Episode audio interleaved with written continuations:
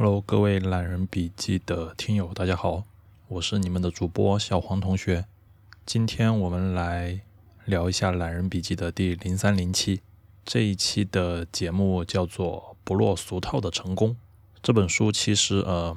我在一年多前的时候就已经有朋友推荐过给我，然后他说他当时的说法就是说这本书非常难买，然后看有没有什么方法能够在二手书市场上面搞一本来看一下。然后我当时看，哎，确实非常难买，但是我当时呃也没有过多的去细想说，哎，为什么这本书会这么难买。然后后面呃这个月月初的时候有一条新闻，就是呃一度非常的爆炸性，就是占领了新闻头条，就说那个耶鲁大学的大卫斯文森然后去世的消息。然后后面我就在网上搜索了一下大卫斯文森，然后后来才发现原来他就是这本书不落俗套的成功的作者。然后现在嗯我在百度百科上面详细的去看了一下大卫斯文森的他的那个介绍，其实嗯和我们大部分人或者说网上对他的描述其实都是一致的，就是说他那个生前是耶鲁大学的首席投资官，好像是掌管着那个耶鲁的捐赠基金，然后说业绩相当的出众。然后呃，好像据说在美国的那个大学基金会里面来说，耶鲁大学的基金也是呃排名排第一的，好像首屈一指的。然后他们在这个基金会里面也向别的学校，比如说哈佛大学的捐赠基金、麻省的捐赠基金，还有什么普林斯顿啊、什么希尔顿洛克菲勒基金会这种卡耐基基金会，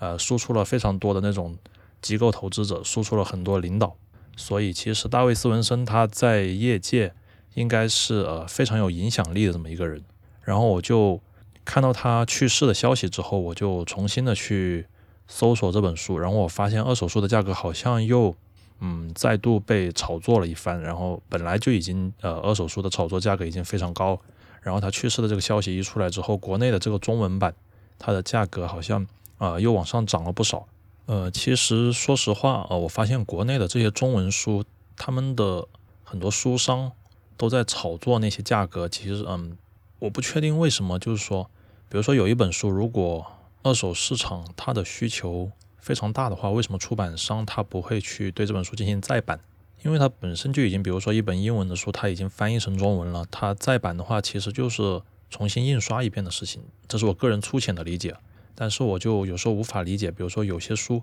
呃，明明市场上很多人都想买，但是却买不到，然后那个出版商他也不去做再版。我个人觉得可能是不是因为国内的这种书籍出版，其实出版商也赚不到多少钱，所以他们就懒得去做这么一件事情。特别是对于一些呃不是非常知名的出版社，比如说呃这本书这本书的中文版它是中国青年出版社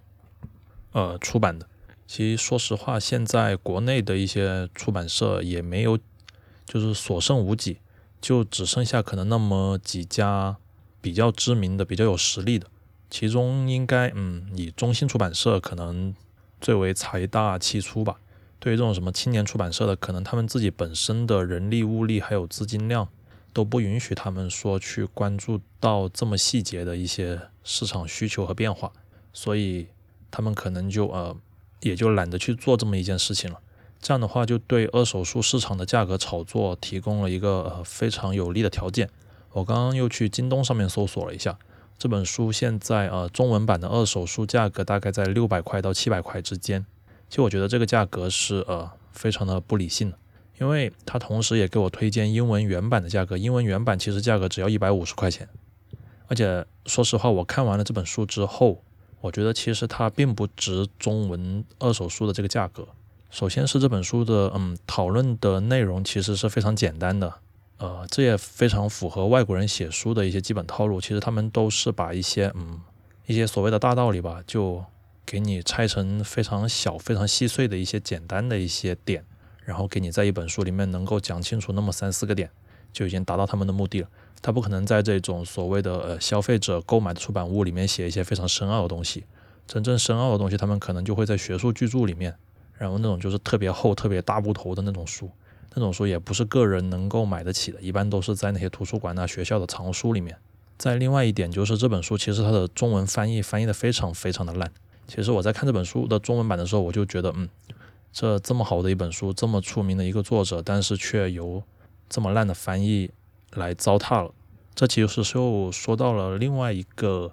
一个话题吧，就是说嗯，在国内我们想看到一本高水平的翻译著作到底有多难。就我们现在看的一些书，它的中文版如果是翻译的非常不错的话，其实很有可能就是上个世纪的那一些所谓的六七十年代那些文学大师，他们可能首次从国外引进这些书，然后他们尽心尽力不计回报的去，相当于就是引进国外的那种科学和民主的时候的那一批大师们，他们去进行的一些翻译。这些书一般都是由什么国内的商务印书馆这些地方呃去出版的。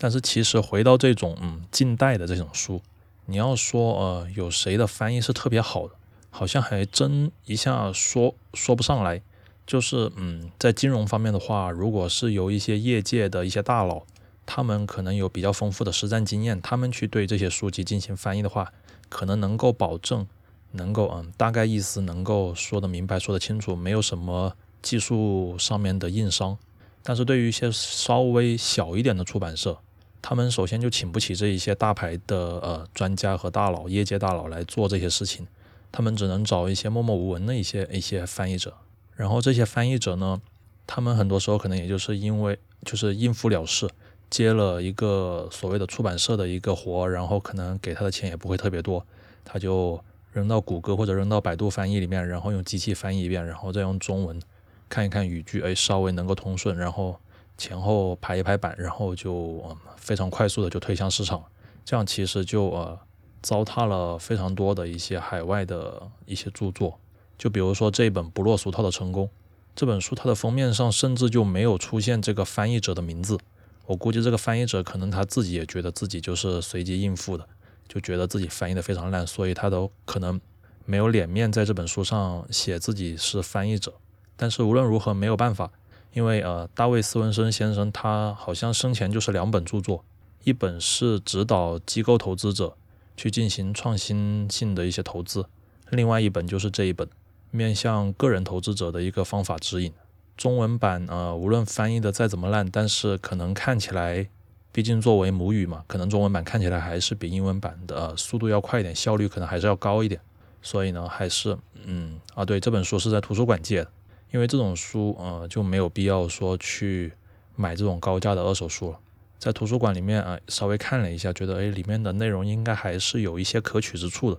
所以就把它给借回来了，然后看完，然后呃趁着这个还没有忘记书里面的内容来做一期懒人笔记的节目。呃，这本书的结构也非常简单，就是三部分。第一部分是讲资产配置，第二部分是讲择时交易，第三部分是讲证券选择。然后呃，这三部分他们的那个所占的书本里面的比例其实也是不一样的。在第一部分资产配置里面，其实作者是着重的去强调这一点，所以他占的篇幅也是最高的。然后第二部分的择时交易篇幅就明显的少了很多，然后在第三部分证券选择那个地方，其实我觉得可能都已经写的有点离题了，到时候我们在后面再慢慢的细说。首先先说资产配置吧。资产配置作者认为嗯，其实是占到你整个投资里面的一个主导的作用，不说百分之一百，可以说占到百分之九十的作用，但是实际上到底有没有百分之九十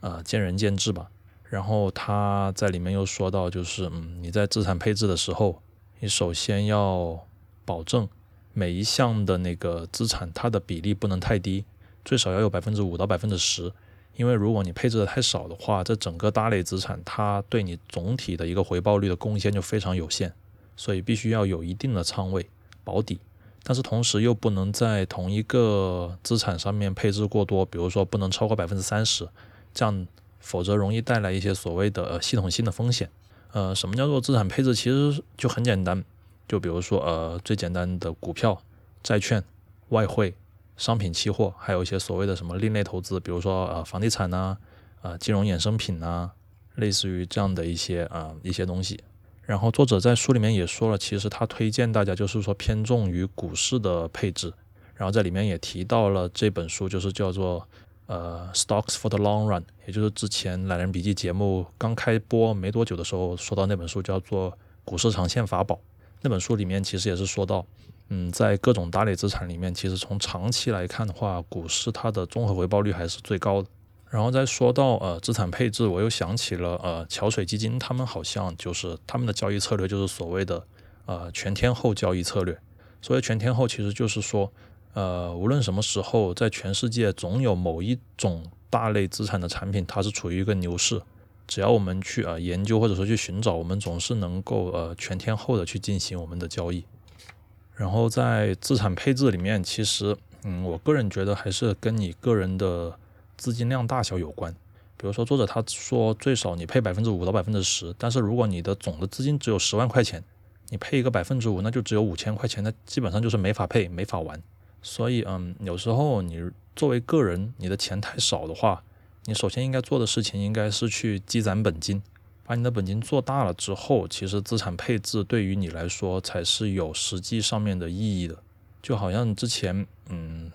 有人就说嘛，穷人是不是就不应该做资产配置？其实从某种程度上面来说，其实是对的，就是穷人就应该一把梭，就应该梭哈。你看准了某一个呃板块或者说某一种资产，你就直接一把就放进去，这是穷人呃能够翻身也好，或者说你说能够快速的把你的本金做大的一种方法。当然，这种方法就有点类似于赌博，你不能够把你太多的资金放进去，你只能说。嗯，用一笔你比较能够承受，就是说你能够承受它全部亏完亏光的钱，你可以把它放进去赌一把。比如说呃，比特币，它当然不是推荐了，就是说，比如说比特币在六万的时候，你可能觉得它明显高估，或者说你可以不去买它。但是比如说，如果当比特币再次跌到了六千或者说三千的时候，这个时候如果你是本来就没有多少钱的话，你是可以考虑重仓去压一把比特币。当然，这种风险就是非常大的一种风险，你要。你不能只看到它有可能翻十倍或者说翻几百倍的那种回报率，你要考虑到你很有可能其实是会亏光的。所以呃，在我个人看来吧，就是说如果你的本金太小的话，你去做理财啊，或者说做资产配置，其实就是根本就是没法做，更加不要说什么多元化资产配置了。这种钱太少的时候，这种话题对于我们来说可能就是一种比较多余的比较多余的考虑了。而且呃就是你的资产配置也反映了你个人的一个风险偏好，比如说你对风险的承受你承受能力，还有你年龄的大小。比如说年轻人的话，你可以风险高一点，但是如果你是老年人，或者比如说快退休了，然后你的本金可能就是你这一辈子呃辛辛苦苦在公司里面干活呃所积攒下来的一些养老的本金，这个时候你的风险承受能力其实就不能够承受非常大的风险和波动。然后你的预期回报其实也应该调低，然后嗯，在进行资产配置的时候，我们还要考虑就是说我们这笔投资是投资期限是多长。比如说你是如果是为小孩以后读书所需要进行配置的话，你可能比如说小孩现在刚出生，你可能你的配置就是十年或者十五年，读大学的话就可能就是十八年，差不多这个这个样子。然后它就是说嗯，不同的用途的资金，它对于资产配置和它的那种波动率和回报率的要求是不一样。然后呃，资产配置里面还提到一点，就是说你的资产对于赋税的敏感程度。在国内来说的话，其实我们是没有资本利得税的话，没有资本利得税，所以呃就可以不用考虑这一点。但在国外的话，就你如果卖出你获益的股票的话，你是要交一大笔那个资本利得税的。这也是为什么就是很多人他们就不卖股票，比如说巴菲特他就不卖股票，也不叫不卖股票，我就不会轻易的卖股票。他亏钱的时候他会卖，但他赚钱的时候他一般不会卖。这就是所谓的嗯，叫做 cut the loss, let the profit run, 就是嗯，砍断亏损，让利润去奔跑。这为什么呢？其实这是跟他们的这个制度建设有关。这他们这样的制度建设是有助于他们的长期持股的。就除非你卖了股票，你把它全部现金提出来，你从此不再投资于股票，从此不玩了。否则，如果你还要再去买别的股票的话，你还不如就一开始老实持有这些价值股做长线投资，因为这种来来回回的买卖的摩擦成本是非常高，会把你的那个呃收益率给大幅度的给削减。而且在国外他们有那种叫做递延税的一个政策，就你一直不卖的话，你这个税就可以往后递延，然后往后递延的话，其实金钱它是有时间成本的嘛，你往后能够往后推一年就往后推一年，其实是挺好的。而且就是在年底的时候，他们有时候就是为了会避税的话，他们会卖出一些亏损的股票去抵税。就在美国的话，你的股票亏损其实是可以抵你的个税，也不要抵个税，就是说嗯，作为你的一个一个税基吧。所以说呃，在国外他们就是比较倾向于卖出一些亏损的股票，呃，然后保留一些赚钱的股票，呃，不卖。实在是觉得有风险的时候，他们可能就会利用一些衍生品进行呃一些风险的对冲。然后接下来在资产配置的这一部分里面，呃，作者就进行了各种资产的一些介绍，先是介绍一些所谓的核心资产，然后再介绍一些非核心资产。这部分其实我觉得就是一些呃市场上面的一些产品性的介绍。我觉得嗯，想了解这些东西的话，也没有必要在书本里面去了解，但是呢，这本书却花了非常大的一个篇幅去介绍这些东西。然后我觉得其实嗯，可以作为一个一个参考吧，但是因为毕竟书的篇幅非常有限，但它在里面就介绍了非常多，比如说呃什么政府债券啊、抗通胀债券啊、免税债券啊、公司债券，公司债券里面又分什么三 B 级及以上的一些什么投资级债券，还有两 B 级及以下的一些什么高收益债，也就所谓的垃圾债，然后还有什么介绍期权啊、M B S 啊、对冲基金啊、P E V C，还有什么 L B O 杠杆收购，就呃基本上就是非常全面，但是其实每一项他说到的也并不是很深入，他只是告诉你有这么一个东西，但你如果想从这本书里面去了解到这些东西具体是怎么个玩法，或者说嗯具体它的市场表现或者说它的一些历史表现，其实这本书是不能够给你提供。当然他在这本书里面提到的一个就是比如说关于房地产这一点的话，我可以拿出来具体说一下。就比如说现在呃，美国它放水放的比较厉害，然后好像最近看新闻的话，都是说什么美国的呃购房者他们所面临的困难好像是十年来最高，然后又说什么包括美国的木材价格好像又在狂涨，因为美国的房子好像很多都是呃木材木材搭建，然后价格也在升得很厉害，然后说什么甚至美国的二手车的价格都已经，就你买一辆二手车你回来开了好几年，你现在再卖出去的话好像还能赚钱，就是好像就是大家就是有钱但是买不到东西的感觉。而另一方面呢，大家好像又是不怎么愿意去干活，都想着拿政府的补助，这其实就是嗯有一点点那种恶性通货膨胀的那种感觉。然后呢，拜登那方面他又在说好像还要继续拨款去进行大基建，其实就是继续的政府去进行消费进行投资，这其实嗯我觉得他那个大基建的那个项目其实应该比较难落地了，会遇到应该比较大的阻力的。再说回房地产吧，就是说啊、呃，房地产基本上就是有投资和投机两两种目的嘛。如果你是作为投资品的话，其实你就是要靠出租来给你提供现金流。如果你是投机的话，那就比如说你的现金流无法 cover， 也就是说你每个月供这套房子，你的现金流是净流出的。你买了它，买它的时候付出了一大笔钱，然后每个月还要去净付出现金流去还他的那个月供贷款，这样的话其实这个房子它无法给你带来正的现金流，你只是在赌它会资产升值，这其实就是一种投机性的行为。这就让我想到其实国内的房地产，国内房子它的租售比其实非常低，很多地方可能也就百分之一的样子，也就是说你可能一百年才能够收回你的成本，这基本上它的投机性就是呃非常严重。但是现在国内其实都在倡导房住不炒，很明显的一个点就是哪个地方政府如果没有处理好啊、呃、房产价格，那么很有可能这个地方的一把手的领导可能直接就会被撸下来。所以现在其实那些官员他们的神经也是非常紧张的，再加上啊、呃、银行那边其实你要再去进行贷款的话也是非常难，特别是很多银行你去申请那个贷款的时候，他们会审查你的那个购房资金的来源，然后去严格审查你的每个月的月收入是不是能够还起贷款。在这种这么严的收紧的情况下，其实嗯，房子想要在短期内升值其实非常难。当然你说十年八年以后长期来看升值的话，呃，在一些一线城市我觉得还不好说，毕竟这整个趋势还是在往上，因为你的呃钱啊什么放水之类的都是在贬值的。但是从短期那么两三年的情况来说，我觉得可能嗯不能说特别乐观吧。当然在国内如果你去出租你的房子，除非你是以前买的，你的贷款特别少，那么你的租金可以抵你的月供，但是据我了解的话，其实身边很多人他们那个租金只能 cover 一部分的月供。当然在国内出租房子有一个好处，就是你只要签了合同之后租出去，你就每个月收钱收租金就可以了，别的事情你不需要管。但是在国外的话，比如说像美国这种地方，你去出租，然后呃各种税费、各种中介打理费其实是非常麻烦的一个事情。否则的话，你什么事情都要亲力亲为，房子出了什么事情，你作为一个房东，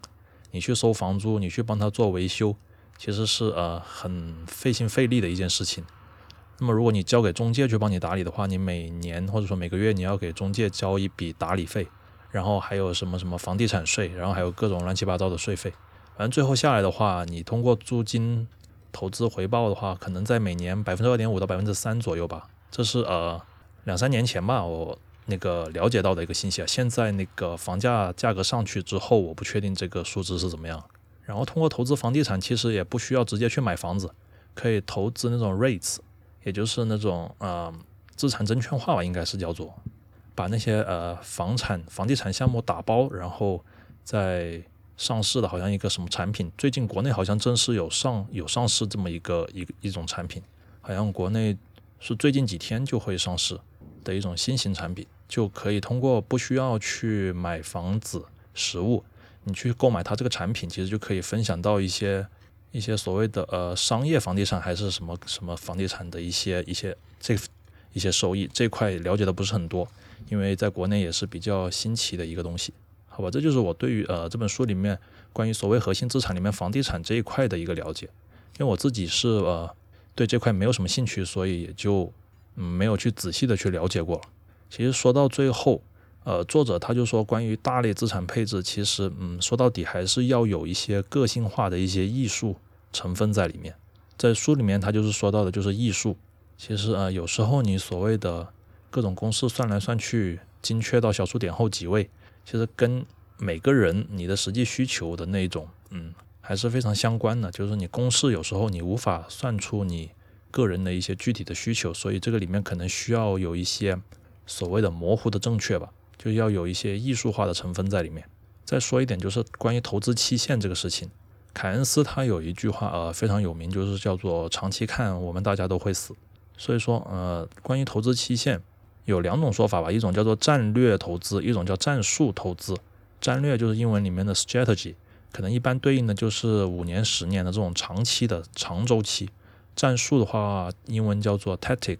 就是呃差不多比如说三个月六个月这样。我个人的感觉就是说，我们做投资可以看长做短，也就是你要看一个长的大趋势，然后在短期你可能要做一些风险对冲，或者说你要去进行一个资产的再平衡。关于资产再平衡，其实就是为了保持各个大类资产的配置在一定的比例下运行，其实也就是所谓的高抛低吸了。就是某一类资产它的价格涨上去了，你可以把它卖掉，然后某一类的资产的价格跌下来了，你可以再买一点，然后总体上保持每一个资产它们有相对应的比例。这其实就是在做高抛低吸。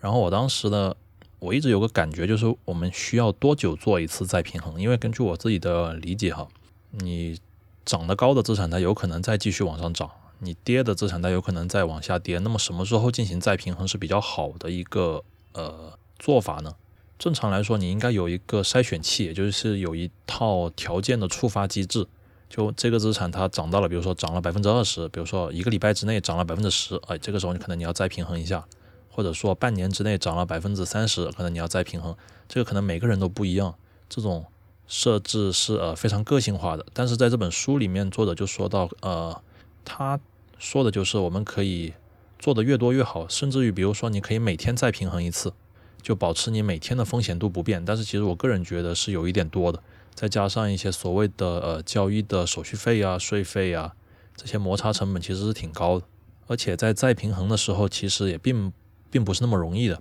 因为我们所谓的高抛低吸其实是在逆势逆大势而操作。就你在涨得好的品种，你在它涨的时候你把它卖掉；跌的品种，你在它大跌的时候你去买入，其实都是在反人性的逆势操作。这个时候你如果每天去做的话，其实我觉得还是频率有点太高了。我觉得做这个事情不能够太过于着急，就哪怕你很有可能就是你在卖的时候，你比如说你一个涨得比较高的股票你把它卖掉了，有可能到后面还继续再翻一倍。你如果一个跌的股票你再买进去，它可能还要再腰斩一下，这个时候其实就会对你产生一种非常大的考验。当然我们可以选择一种就是说不会死的一些品种，也就是比如说一些所谓大盘指数 E T F 基金，类似于这种、呃、指数基金，他们是不会退市或者说不会死的这种品种，这样你可以去做一些再平衡。它其实在这个里面赌的就是它一个叫做价格的收敛嘛，也不叫收敛，就是说嗯，你会赌它有一个上升一直上升的趋势，在这个上升趋势过程中它可能股价有一点随机波动，这个时候你赌的就是它这个随机波动会慢慢的再恢复到它这个总体向上的一个大趋势里面来，这就是所谓的呃动态再平衡嘛。然后这本书的第二部分择时其实说的就内容没有那么多了，基本上就举了一个呃互联网泡沫时候的那个例子，然后就是说可能说明就是择时的重要性吧。其实回看我们自己国内的话，你如果关注一些什么基金的每年的那个新财富的评比，你就能发现其实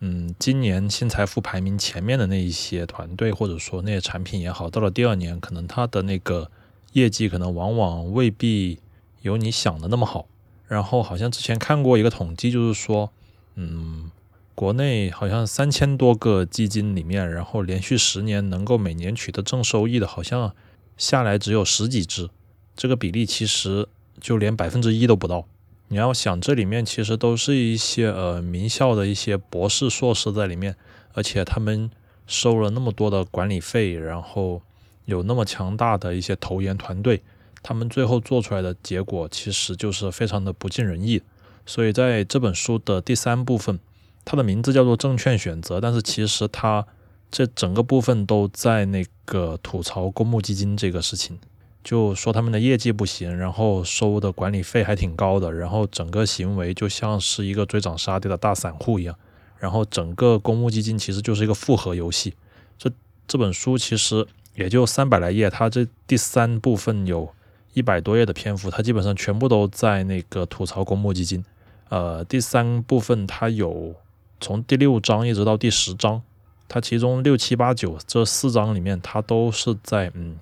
就是在批评公募基金，包括这本书的后记，就是在那个写完整本书在最后那个后记的部分，它还是在吐槽公募基金，它那个题目就直接就叫做公募基金的失败。所以呃，我没有仔细去研究过大卫斯文森他和那个公募基金之间有什么有什么故事啊，但是我觉得他就是呃，从根本上就是不信任这些公募基金的产品。然后在证券选择的第十章，就是最后那个部分，他用了比较短的一个篇幅去推荐，就是所谓的指数 E T F， 也就是所谓的一个嗯，你可以把它当做是一个指数类跟踪的一种被动型的投资。但是其实呃 E T F 其实也可以做的比较激进，因为现在呃有很多 E T F 产品，就是它分什么一级、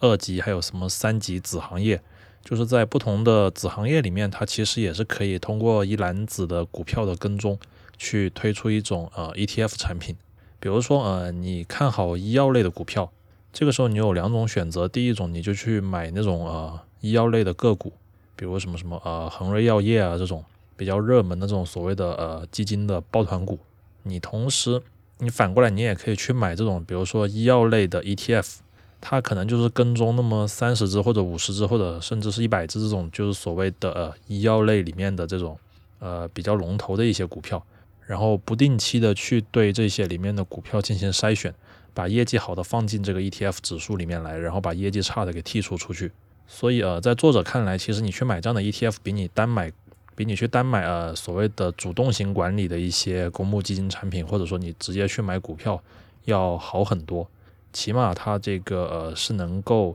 和大盘或者说和行业指数保持一保持相同的一个收益率，起码不会让你就是嗯在相对收益这块去跑输你的所谓的叫做什么 benchmark 的那个对比的那个那个东西。好吧，这本书其实嗯它的整个结构就是比较碎碎念的那种，然后其实里面的内容也讲得非常简单，特别是前面讲的篇幅比较多，然后后面两部分也没有讲什么东西，就给了你几个呃概念，你如果自己想去深入了解的话，你可能还需要去，反正现在互联网搜索也比较发达，就你找准你自己需要了解的东西，它可能只是给了你一个粗略的一个框架或者说一个大概，然后你自己比如说你的资产配置，你想选择哪几种，然后去组合成你可以接受的风险的那种呃投资组合，你可能自己还要去去具体的去了解。所以呃，有可能是这个作者他在业内名气非常响亮，然后大家可能都要买他的面子，所以这本书其实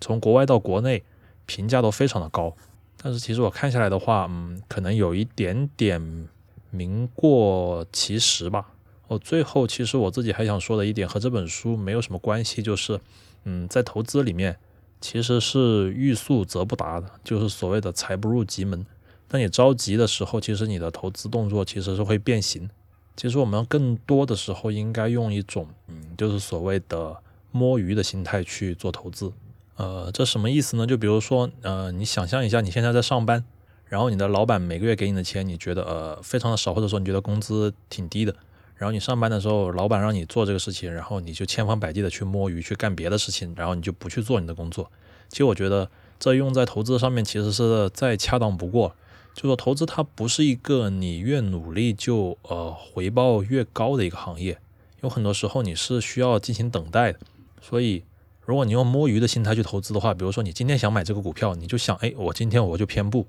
我就摸鱼，我就不买，我就等到明天再买。哎，可能明天这个股票它会给你一个更好的买入价格。又或者说比如说嗯，老板让你加班，然后你就偏偏你到了下午五点多五点半，你可能就关上电脑，你就下班回家了。这个时候用在股票投资上面的话，其实你也可以进行类比。就你想象一下，你现在自己的这个账户不是你自己的账户，你可以想象成就是你的呃工作上面的一些工作，到点你就关电脑，你就不看了，你就去不管了，不管今天是赚钱还是亏钱，你就不去想这个事情，你就去吃喝玩乐，去 happy 去了。所以啊、嗯，可能你有这样的心态的时候，你才能够达到一种就是所谓的无我的境界吧。这个就不要把自己的账户呃，看得太过细，就是看太多细节的话，有时候可能会让你去忽略一些更大方面的一些东西。所谓的在商言商嘛，就一旦你进入到投资里面的话，你的个人账户你可能就要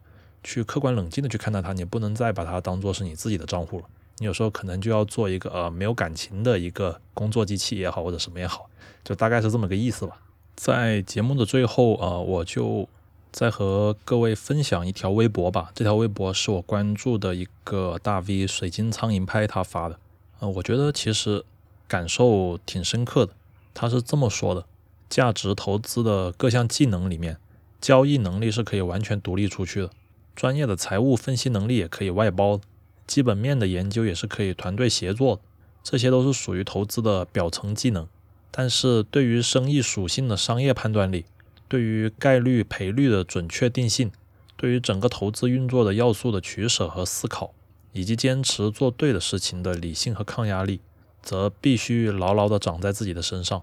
是投资的底层架构。在底层架构上面发表层技能是如虎添翼，但是在底层的架构不可靠的时候，即使你的表层技能十分犀利，也很容易陷入战略级的误区，甚至十分的自信，踏入死地而不自知。其实这句话其实就我是今天看到他刚发的一条微博，然后我就把它截图收藏。其实我觉得说的呃非常有道理。就我们很多时候作为呃金融行业也好，或者说会计行业也好，一些所谓的专业人士，我们很多时候很容易陷入到自己的那个专业里面去，就是关注了过于细节的一些东西。但是呃就像我之前问我一个朋友一样，我说呃我现在比如说我做金融工程，然后但是我觉得我需要一些能够编程的人，然后请问去哪里可以找这样的人？然后其实他因为他自己是编程行业的，他就跟我说，其实现在编程不要天天看他们那些什么码农好像说什么赚的特别多或者什么，但其实那都是几个大厂，其实他们的收入高，但是更多的那一些底层一点的，或者说稍微没有那么顶尖的那一些呃公司里面的那些编程的人，其实他们的能力也是过剩，也就是所谓的现在其实编程领域也是人才过剩。你只要就是说呃，其实大家缺少的是一个 idea， 并不是说缺少那种具体去干实际事情的人。就你有你的 idea 之后，你去找人帮你去编程，你去外包的话，其实这个这个价格其实是可以商量的，并不是说那种呃非常贵贵到你遥不可及的那种那种感觉。所以他这条微博里面的也就是这个意思，就是说嗯，你可以去招交易员帮你去交易，帮你去下单，你可以把你的那个财务分析呃外包给那些四大会计事务所，然后基本面的分析你也可以和你的团队一起去呃进行分析，这些都都是属于所谓的表层技能。最根本最根本的就是对于什么样的生意是属于好的生意，对于这个呃宏观的环境的判断，对于这个生意嗯能不能走出来，能不能走到最后，它的概率是多大，一旦你成功之后的赔率是多少，整个投资运作的这种呃考虑其实是更加重要的。这也就是所谓的嗯你做价值投资的话，其实你在二级市场做的事情和你一级市场做的事情是更加的类似，也就是所谓的二级市场和一级市场啊，慢慢的会趋同。你的底层架构做对的时候，你表层你可以外包或者你可以自己做，都是如虎添翼锦上添花的事情。但是如果你的底层架构这些最根本的商业判断都已经出错了，那就会陷入一个战略级的误区，而且有可能越陷越深，因为你自己并不知道你自己做错了。当你非常自信的时候，其实恰恰就是风险最大的时候，因为能够让你亏大钱的就是你自己最深信不疑的一些东西。好吧，今天的这一期懒人笔记第零三零七就先到这里，我是你们的主播小黄同学，我们下期再见，拜拜。